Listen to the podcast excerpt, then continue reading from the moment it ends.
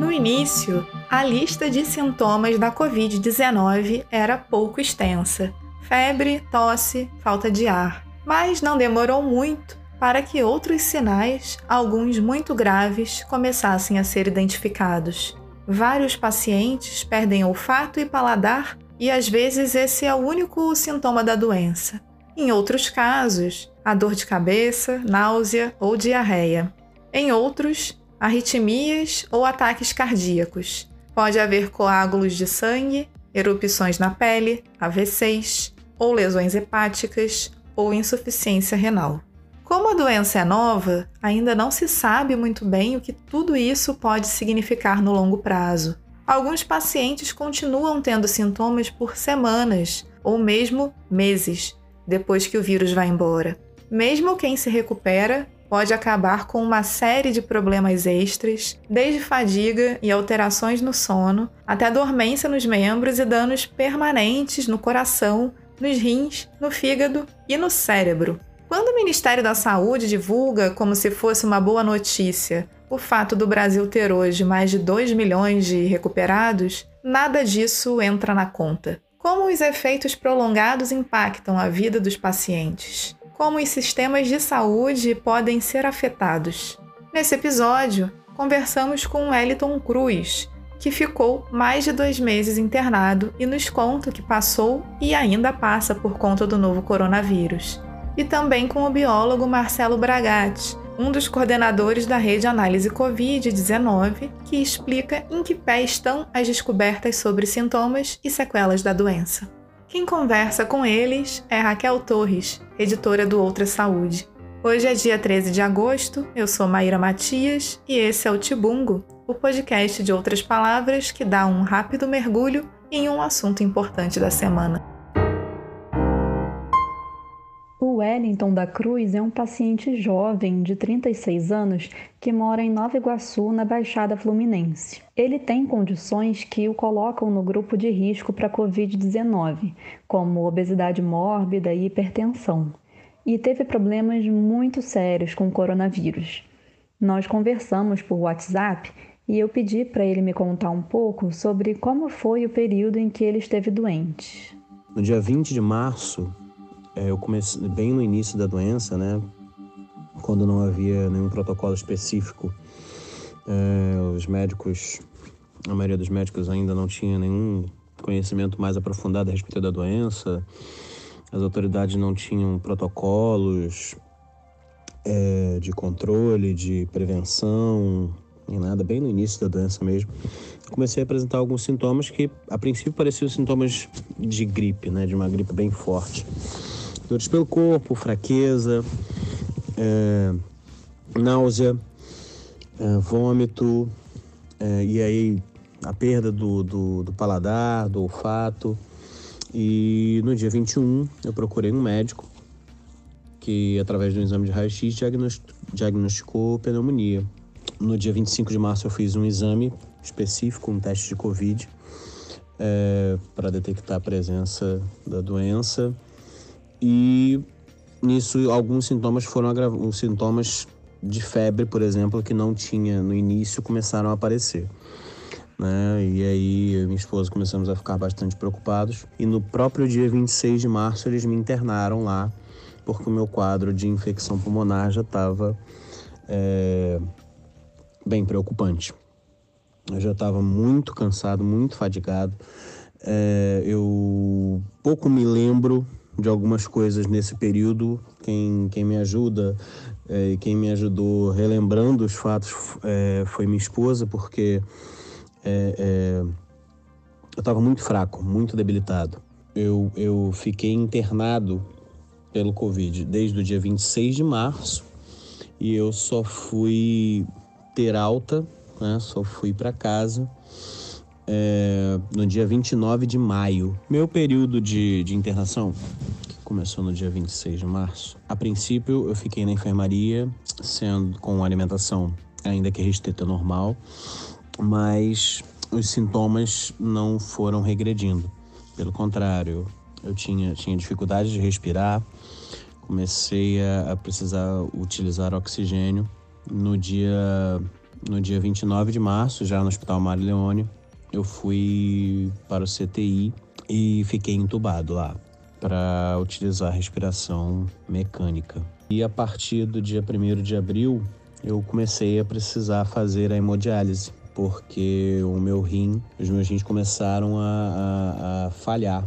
Eu fiquei nesse processo de hemodiálise é, de 24 horas, em, entubado desde o dia 29 de março. No dia 9 de abril, 11 dias depois, os médicos começaram a diminuir a minha sedação na tentativa de que eu tentasse, é, de que, de que eu começasse a tentar respirar um pouco melhor.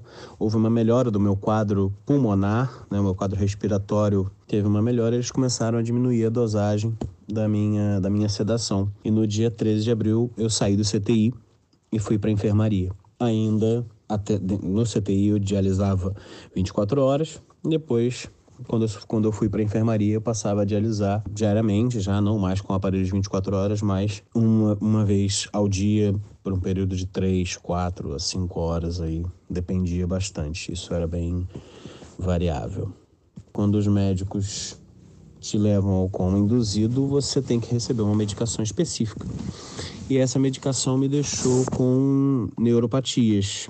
Então eu saí do CTI é, sem conseguir andar né? É, eu não andava, não tinha força nas pernas, o meu lado esquerdo tava, meu, meu lado esquerdo, o lado esquerdo do corpo, dos membros, tanto inferiores quanto é, superiores, completamente paralisado, não tinha força nenhuma no braço esquerdo é, e não conseguia andar, não conseguia ficar sentado, não conseguia é, fazer quase nada com as mãos. Né? Mesmo a direita ainda tinha um pouco de força, mas muito debilitado. Então mesmo após sair do CTI, eu fiquei numa mesma posição, né, virado de barriga para cima, né, é, a, na enfermaria, porque eu não conseguia muito me movimentar, não conseguia me virar, não conseguia me mexer muito, porque eu não tinha forças para isso. É, então eu saí do CTI, além do, dos problemas renais ainda, saí com escaras na região sacra e essas neuropatias. A internação acabou virando uma cascata de contratempos. Um foi gerando o outro, que foi gerando o outro, que foi gerando o outro. Alguns dos efeitos que Wellington teve são comuns a pessoas que passam muito tempo internadas. E isso é um problema no caso da Covid-19, porque, na média, as internações são muito mais longas do que as de outras doenças. Mas cientistas também estão investigando como o coronavírus age no sistema nervoso e existem cada vez mais evidências de que o vírus em si também pode levar a problemas que o Wellington relata, como falta de força muscular e dormência nos membros. É, eu fiquei fazendo essa diálise diariamente, né? É, até que no dia 20 de abril, é, eu fui para a enfermaria no dia 13 de abril, então no dia 20 de abril eles iam trocar o, o, o acesso, né? Iam trocar o, o catéter que dava acesso ao aparelho de hemodiálise por um aparelho mais fixo, porque a intenção dos médicos era me dar alta para que eu continuasse fazendo a hemodiálise de forma ambulatorial, não precisasse mais ficar internado, pudesse ir para casa, mas mantendo um tratamento diário de diálise é, ambulatorial, como eles chamam. Né? É, então, no dia 20 de abril, eu fui submetido a uma, uma cirurgia para, para implantação de um catéter fixo, que é o chamado perniquete, né? que é um catéter que é mais que é mais profundo e que dura mais tempo, né? Só que a partir do dia 21 eu comecei a sentir muita febre, muitos calafrios, comecei a sentir ter alguns sintomas, algumas reações que eu não tive que eu não vinha tendo até então, né? É, e aí é, os médicos entenderam que ou imaginaram, né, que isso poderia ter sido causado por alguma infecção na troca de catéter, que o catéter perniquete poderia é, estar me fazendo sentir algumas reações. No dia 29, é, eles resolveram tirar o perniquete para verificar se era isso que estava me fazendo ter sentir febres e calafrios. Mas as, a, a febre e os calafrios não passaram, então ainda havia algum tipo de infecção no meu corpo que os médicos não conseguiram identificar a princípio. Mas as, a, a febre e os calafrios não passaram, então ainda havia algum tipo de infecção no meu corpo que os médicos não conseguiram identificar a princípio. É, até que, que um médico decidiu por fazer uma tomografia da parte de baixo do meu corpo e identificou que eu estava com colônias de bactérias é, dentro dessas escaras, né? Então as escaras não eram só superficiais. Aí começou um processo de, de, de tentativa de, de, redução dessa, dessa colônia de bactérias, que só, pode, só podia ser feito através de cirurgias. E no dia 29 de maio eu recebi é, alta, mas eu recebi alta com o home care, né? Então eu continuei utilizando o aparelho VAC, né? É, em casa e recebendo fisioterapia também em casa. Então, eu tô desde o dia 29 de maio já em casa, mas fazendo tratamentos. Né? Estou em home care né, ainda, né? O Wellington foi internado no fim de março e foi liberado em maio, três meses atrás. É um paciente recuperado, mas ainda vive os efeitos da internação e ainda desconhece as sequelas que pode ter por conta da doença, que ainda precisam ser investigadas. Ainda sinto muito cansaço, muita fraqueza para fazer determinadas coisas, principalmente por conta da quantidade de tempo que eu passei e ainda passo deitado por não poder me movimentar muito, por ter fraqueza ainda do lado esquerdo. Meu lado esquerdo é, eu ainda sinto formigar é, constantemente, é um formigamento que não cessa. Então, é, eu estou começando a, a, agora devagar a procurar, voltar a procurar os médicos, porque enquanto eu estava com o VAC eu não, não podia sair de casa, ficava ligado ao aparelho 24 horas. E, e agora sem o VAC eu vou eu vou, vou, começar a frequentar alguns médicos, já fui no nefrologista, já verificou que está tudo ok com as minhas funções renais, mas ainda tem algumas debilidades. É, vou, ao, vou começar a consultar cardiologista para verificar, para ver um acompanhamento, porque eu já era hipertenso antes, né? Continuo tomando os meus remédios para hipertensão. É, um neurologista para verificar a questão das neuropatias que ainda persistem, mesmo diminuindo bastante com a fisioterapia. Então, são tratamentos que, mesmo após eu ter saído do hospital, ainda estou fazendo. Então, eu estou em home care, né? estou fazendo tratamento em casa, né? E agora começando a fazer algumas é, avaliações clínicas é, mais específicas para algumas sequelas é, resultantes desse tratamento. O Marcelo Bragatti, que é biólogo e coordena a rede análise Covid-19, explica o que já se sabe sobre as possíveis sequelas da doença e também como e por que o novo coronavírus consegue atacar tantos órgãos e sistemas diferentes. No início da pandemia, o novo coronavírus parecia ser um vírus respiratório que atacava especificamente os pulmões, mas logo essa definição foi se mostrando incompleta. Você pode explicar o que se sabe até agora sobre os efeitos da Covid-19 em outros órgãos e outros sistemas? Que efeitos são esses? Perfeito. Acho que o primeiro ponto que a gente pode salientar é que Covid-19 é a doença, né? E ela é causada pelo vírus SARS-CoV-2. Ah, a gente não conhecia esse vírus até essa pandemia. O que se conhecia era o SARS-CoV e o MERS, que são da família dos coronaviridae. Então, é um grupo de vírus que tem a característica de ter aqueles que parecem espinhos na sua superfície. Né? Por isso é a tal da famosa spike que todo mundo fala.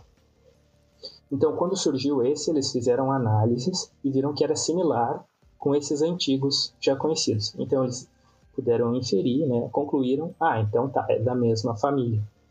Ok. E os sintomas? Os sintomas são parecidos com sintomas de doenças respiratórias. Por isso que também são enquadrados como sintomas gripais ou sintomas de é, severos a, e agudos, né? que é o CIRAG que a gente fala. Mas aí o que, que acontece? Os primeiros casos, a gente vê que as pessoas eram é, internadas e eram enquadradas como uma pneumonia. E aí isso acontecia por quê? Porque esse novo vírus ele sofreu uma mutação que ele tem mais sucesso invadindo tecidos, tecidos esses diferentes, pulmão, coração. E aí com isso ele tem uma maior capacidade de é, permear e se multiplicar. E como ele ficou otimizado, vamos usar essa palavra, para invadir o hospedeiro, o ser humano, ele acaba tendo sucesso e invadindo, além de outros órgãos, causando outros sintomas. Então, apesar de no primeiro momento parecer que era uma pneumonia, depois foi vendo que quanto mais pessoas eram infectadas, diferentes tecidos iam sendo expostos, conforme tinha mais vírus no corpo, ele tinha mais chance de ir para outros tecidos. E aí isso acabava apresentando diferentes sintomas. E aí quais que são esses outros sintomas principais, assim, quais são os principais órgãos afetados? Então, num, primeiro momento, todo mundo descrevia a lesão pulmonar, né? Que era por isso que ele era enquadrado como uma pneumonia.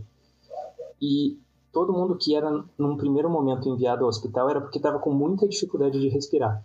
Então, o vírus tem essa facilidade de é, invadir o tecido porque ele tem uma ligação com uma molécula de superfície que faz com que ele tenha mais sucesso fazendo isso, e aí ele se multiplica rapidamente que, que acontece? O corpo faz uma resposta para isso, o sistema imune começa a trabalhar, só que essa resposta acaba sendo exagerada. A gente tem uma super resposta, que aí normalmente está relacionada aos casos mais graves, mas a gente normalmente tem um balanço do sistema imune. Porque a pessoa que tem uma resposta exagerada a tudo, normalmente é aquela pessoa que tem as doenças autoimunes que a gente fala.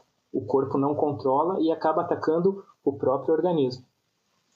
Como essa doença é nova e tomava o tecido, muitas vezes alguns perfis, e perfil, quando eu digo é tipo a pessoa tem a sua própria genética, e ela pode ter mais ou menos resposta conforme o vírus que infecta ela. Então, a pessoa pode ter lá, vamos dizer, por exemplo, um estudo que já é conhecido do sangue. Já é relatado que o sangue ABO tipo A tem mais suscetibilidade a ser infectado é uma coisa que a pessoa não escolhe, né? Ela nasceu com aquele, aquele perfil genético. Uhum. Então, muitas vezes o teu perfil faz com que module, com que a tua resposta seja diferente. Essa resposta também faz com que tu seja mais inflamatório ou menos inflamatório no perfil do sistema imune. Se tu é mais inflamatório, se tu ativa células que promovem mais inflamação, acaba lesando os tecidos na corrida entre o vírus e o nosso sistema. Essas lesões provocadas, e aí isso influencia muito a carga viral que tu tem, elas acabam danificando os tecidos e causando outros efeitos posteriores. É, os efeitos da Covid-19 no longo prazo ainda não estão bem documentados, até porque é uma doença nova, né? Mas já existe uma preocupação em relação às possíveis sequelas ou efeitos prolongados da doença. E entre os efeitos que foram relatados até agora por médicos e pesquisadores ao redor do mundo, quais que você destacaria como sendo mais graves? Bom, antes de pontuar o mais grave, eu vou te listar assim, o mais frequente que eu fiquei te devendo, né? Então, a gente tem a dificuldade respiratória, né, que também é proveniente da lesão pulmonar. A gente tem a febre, a tosse seca, o cansaço, dor no corpo, dor de cabeça, coriza, muita coisa que se parece com os sintomas gripais. O problema é que a dificuldade de respirar, ela já te coloca num nível de maior gravidade da quantidade de vírus que tu tem no corpo. Aí essas sequelas normalmente estão relacionadas à tua carga viral e tempo de exposição. Tem uma relação direta aí, né? Se tu ficou mais tempo exposto, tu vai ter mais chance de ter mais vírus entrando no teu organismo. Se tem mais vírus no teu organismo, teu sistema imune está sendo mais ativado e tu pode ter outros tecidos sendo invadidos. Então, a lesão pulmonar é um excesso de vírus lá que estão fazendo com que as respostas sejam exageradas e acaba podendo lesar o pulmão, fazendo com que a gente tenha aquelas imagens quando faz tomografia de vidro fosco, que eram os primeiros relatos. Tu tem é, sequelas graves já relatadas de cardiopatias. As pessoas saíram do hospital diagnosticadas como, ok, a, elas estão sem vírus, em excesso, né? Já a viremia baixou, elas estão consideradas curadas, mas tu vê que depois a lesão nos tecidos permaneceram. Então, lesão no pulmão, lesão no coração e lesão neurológica já são relatos constantes na literatura, né? nos artigos que os médicos vão publicando. Essas lesões neurológicas, por exemplo, a gente vê mais frequentes e até no Brasil aqui tem sido comum ver a anosmia e a geusia. Ah, o que, que é isso? É quando a pessoa perde o olfato e perde o gosto. Né? Então ela não está cheirando bem. É um, uma característica dos sintomas. Isso tem muita relação com o vírus que acabou invadindo o tecido, o tecido neuronal, né? Então, não que tu vá ficar com essa sequela, mas é uma coisa que pode ter relação, porque tu já sabe o tecido que foi invadido. Então, lesão pulmonar, coração e neurológica são as mais é, relatadas. Uhum. E essa, essa última sequela que você mencionou da perda do paladar e do olfato são relatados também nos pacientes é, com casos leves, né? Sim, sim. É, a característica, o sintoma propriamente dito pode aparecer. Agora, a pessoa migrar para um caso mais é, moderado e grave, aí a chance é, ainda bem diminui, né? É 5% dos casos que são graves, assim, que necessitam efetivamente de uma internação e ser colocado no, com um apoio respiratório, né? mas 20% que ainda pode estar sendo enquadrado como moderado. Isso são tudo dados aproximados que vão variando, né? Mas aí, tipo, tu ter o sintoma não quer dizer que tu vai ter a sequela. Isso está muito mais correlacionado ao perfil que tu teve. Ah, tu foi internado, tu ficou muito tempo exposto. Isso acaba trazendo mais chance, trazendo ao paciente mais chance de apresentar uma sequela posterior, né? E as, essas sequelas, né, posteriores, é, tem algumas também relacionadas ao próprio período da internação, no caso das pessoas que ficam internadas muito tempo, e aí que não estariam relacionadas necessariamente ao vírus, mas que estão relacionadas a, não sei, a medicamentos, a muito tempo entubado. Perfeito, a gente tem é, duas frentes aí para comentar. Né? Se tu fica muito tempo entubado com apoio respiratório, imagina, não é uma função normal, né? Tu tá recebendo um apoio mecânico. Então isso mesmo não sendo para um paciente da COVID, vai ter efeito posterior. A pessoa vai ter uma fadiga, vai ter perda muscular, ela vai ter uma série de sequelas provenientes do próprio tratamento e do grau que ela se encontrou. Estar muito tempo com apoio respiratório, com ventilação mecânica e com o vírus vai trazer mais chance da pessoa ter sequela, infelizmente. Não quer dizer que vai perdurar, Alguns relatos mostram que a pessoa fica com dificuldade respiratória e um pouco de falta de ar por algum período, de, podendo ser de semanas a meses, varia bastante do organismo e da exposição do paciente. Mas tudo ainda está muito, né? A gente ainda está estudando, verificando como.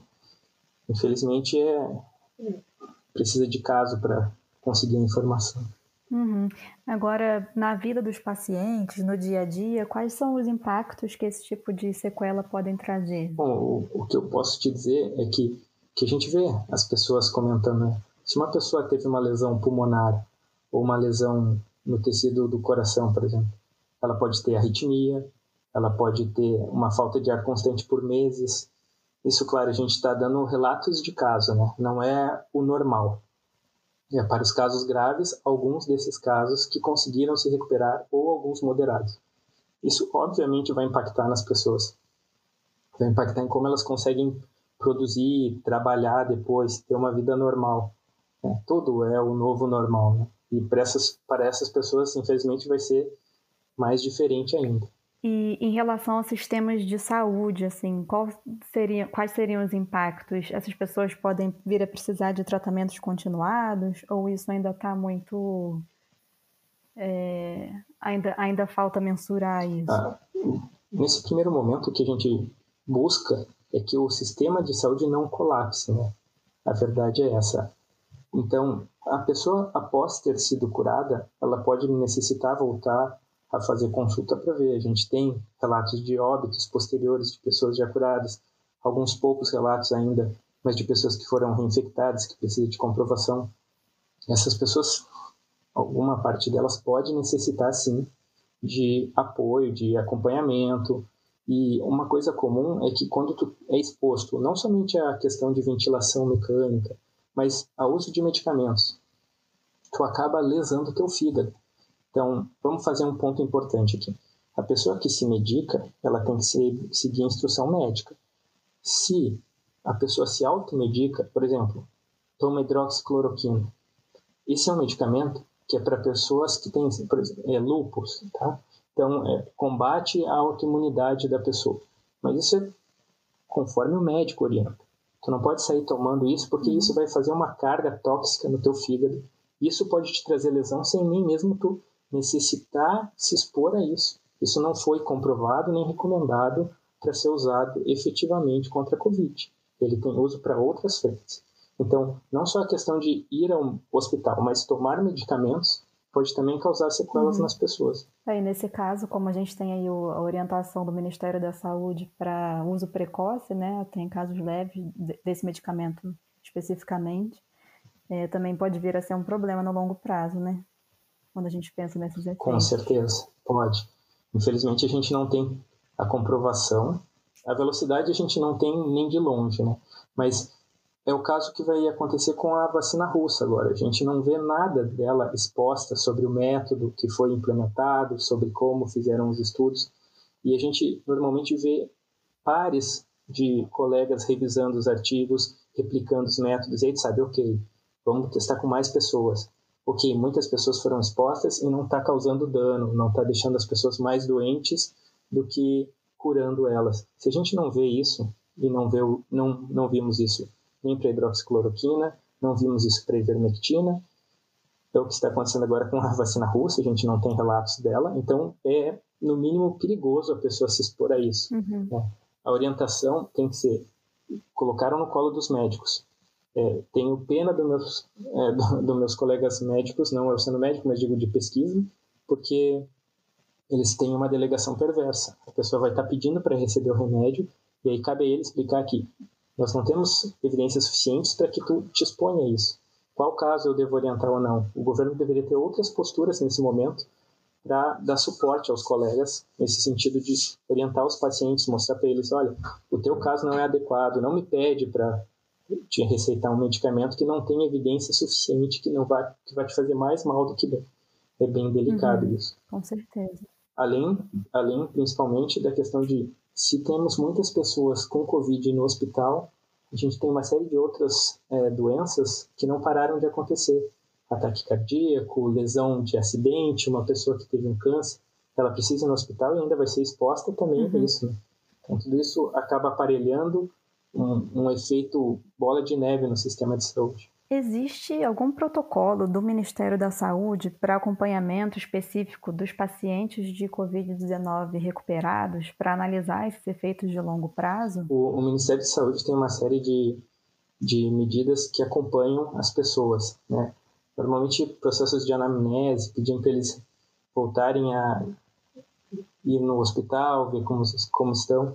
Não tem algo delineado como uma, um PDF que tu baixa mas tem algumas orientações. Né? Então, não, eu, não, eu não sei te dizer, não encontrei pelo menos um protocolo focado em recuperados, mas tem protocolos para acompanhamento de estudos. Né? Então, ah, as pessoas que foram expostas a tal tratamento, a gente faz um acompanhamento, tantas pessoas que receberam a vacina serão acompanhadas, e aí isso tudo já faz com que dê respaldo para eles tomarem novas ah, medidas no futuro. Né? A Fiocruz faz muito isso. Né? Ela acompanha os casos.